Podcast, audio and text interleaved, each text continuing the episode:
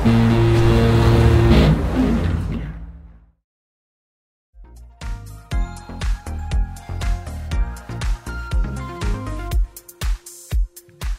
to Hit Different, quick, tiny, tight bonus episode where we ask Ben Lee about music that hit different throughout his life.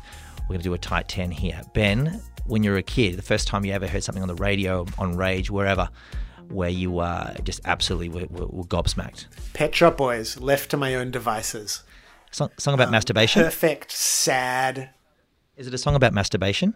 I don't know. I never really thought that it could be. I'd have to look back at it. It might be. It, it, but it was just sad and minor key and up and dancey. And I just, it, it like, it encapsulated that bittersweet thing that pop music can do. Fantastic. And then the next the next moment where you were sort of maybe the opposite of Pet Shop Boys or something that's just completely grabbed you and, as you say, hit different. I remember being a kid listening to that Marc Cohn song, "Walking in Memphis." Yeah. Um, and it's a great song, and it's it was like a real like it might have been my introduction to almost like singer songwriter. or I knew like John Denver and stuff too, but um, but yeah, I really liked that it was a story and that it was soulful and that there was like an emotional arc to it, like where he starts in the song and where he ends up are different. And yeah, I remember that really affecting me. What was sort of the first music you saw live? Your first concert experience, and give us a give us a nice juicy story. I went to the Turn Back the Tide concert on Bondi Beach with like John Farnham and Jimmy Barnes and everyone, and you know, it was like a real was one of those big. It was like an anti-pollution concert. I think that was probably Dragon. Dragon, Dragon. played too. A lot of hair, by the sounds of it. Yeah, it was just. I remember like my dad got my dad was on the local council, so he got us sort of these VIP tickets, and they were in like the the VIP sort of area that was actually next to the band area. So I just spent the whole day like yelling over the uh, over the fence, like Marc Hunter, come over here, sign this piece of paper. John Farnham, come sign this piece of paper. And I've lost that over the years somewhere, but I had this piece of paper signed by all those artists. Unreal. Uh, any alcohol flowing on the day? Too young for it? I think I was nine or something. I was a little young. Uh, and okay, so let's get into your teens now. So, first time you got drunk. I mean, I don't remember it as one time. It it might have been at like a Jewish festival or something, but but I. I, I, you know, once I got into like Motley Crue and Guns N' Roses, it was just nonstop like stealing booze and all that kind of thing. Was that the kind of thing that made you pick up a guitar in the first place? Yeah, I think so. Because it was like you saw Vince Neil in the back of a limo in a jacuzzi with two topless women driving down Sunset Boulevard. And I was just like, whatever that job is, I want to do that.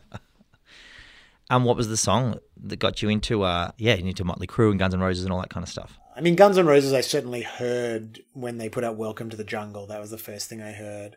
Motley Crue, I don't, you know, a lot of these bands at that time I discovered through Hot Metal magazine. Hot metal. I- Um, I can't so recall it was almost more like it was, it was called Hot Metal. It was like an 80s metal magazine in Australia. And it was very like you would first come to know the image of the band and the name and the logo and then discover the music. so it's hard to remember like the the first song I heard. That obviously was a gateway to, I guess, indie rock and punk. Well, it was in a sense because like I, once like Nirvana and like once all the like I discovered all the Sydney punk stuff and like the hard-ons and then like Smudge and the Welcome Mat and like it was so refreshingly accessible in a way that glam rock and hard rock was on a pedestal and we're somewhere else.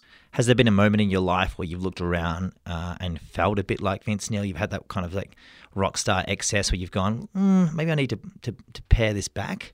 Not really. I, I'm just innately. It's funny because I'm sort of extreme in some ways, but I'm also like innately self preserving and moderate. I guess there was only one moment where I was like hanging out with Luke Steele and Conor Oberst in LA at a party, and I was talking a lot. And I remember Luke said to me later, he was like, Yeah, mate, I was kind of worried about you that night. that was one of the only times. But for me, it's more like I more went off the deep end in terms of like my spiritual practices and things like hmm. that. That was more, I think, where I was self destructive in a lot of ways. Yeah, when Luke Steele says that you're a bit out there, that's when you know, isn't it? When Luke says, says, You're being verbose, you're like, oh, Bro, okay. Ryan Adams is sitting there going, I'm just trying to play a song, man. Uh, when you're in LA and, and it's the never ending party, how do you, how, do- how do you pull back from that and, and go, hang on, I've never met these people. I'm going to have a really cool time for the next three days with these people. How do you go, no, this opportunity may come back again? I mean, I, I believe in having fun and having adventures, and I just think there's ways you do it, especially once you have kids and you, you know, and you get older too, your body doesn't rebound as quickly. You just have to be, you have to know the machine that you're working with and be realistic about it. I mean, that's kind of what I love about Tom Robbins. Like, he's 89, he's still a lot of fun. But within, you know, and it takes him a little longer to get ready in the morning. And he's like, you know, it's just like, I, I just don't, I, I'm not into like making absolutes about times of my life where this, this was this period and that was that period. Like, it can continue to evolve and change. Um, but you do have to be just in reality about who you are at that moment. Everything in moderation, including moderation. Yeah, exactly.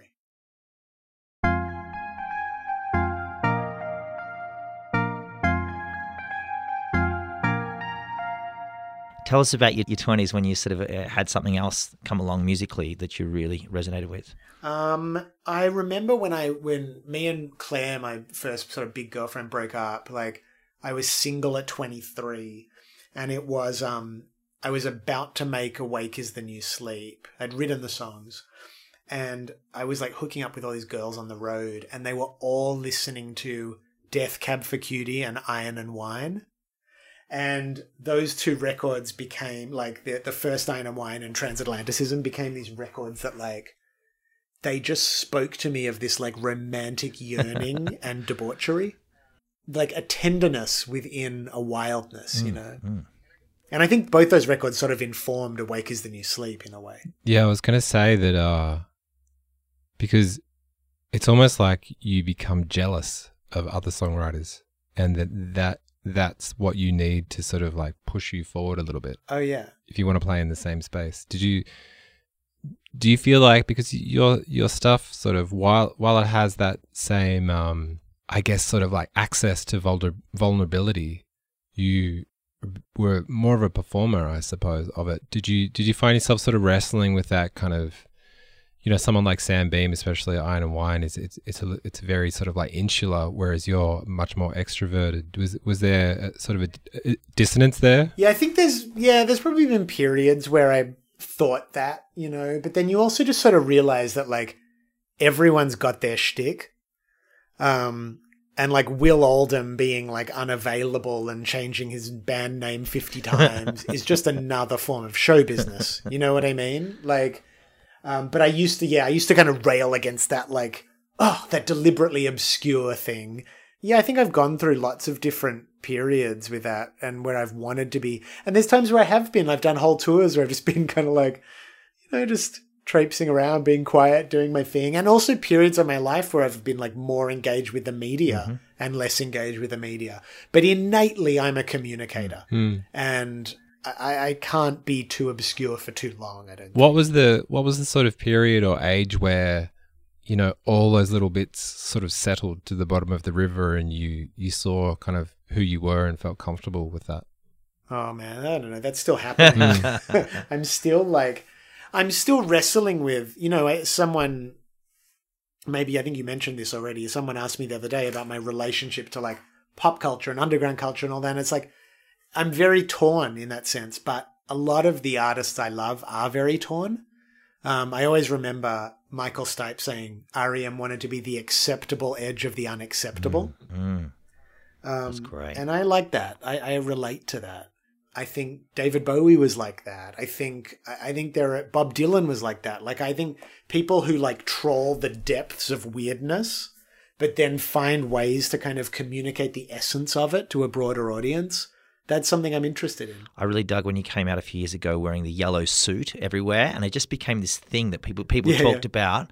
With "I'm fun," have you got anything up your sleeve? I'm just putting it together, but I'm. I'm do, do you know who Byron Spencer is? He's like a really great visual artist. He did the last um Genesis Owusu Oh, yeah. video. That's really God. good. Um, Record year. But I'm con- we're coming up with the whole visuals right now um, for the photos, the videos, and we're putting it together. And I just got a text from him where he's like, um, he was like, I'm going to get you made into a bobblehead.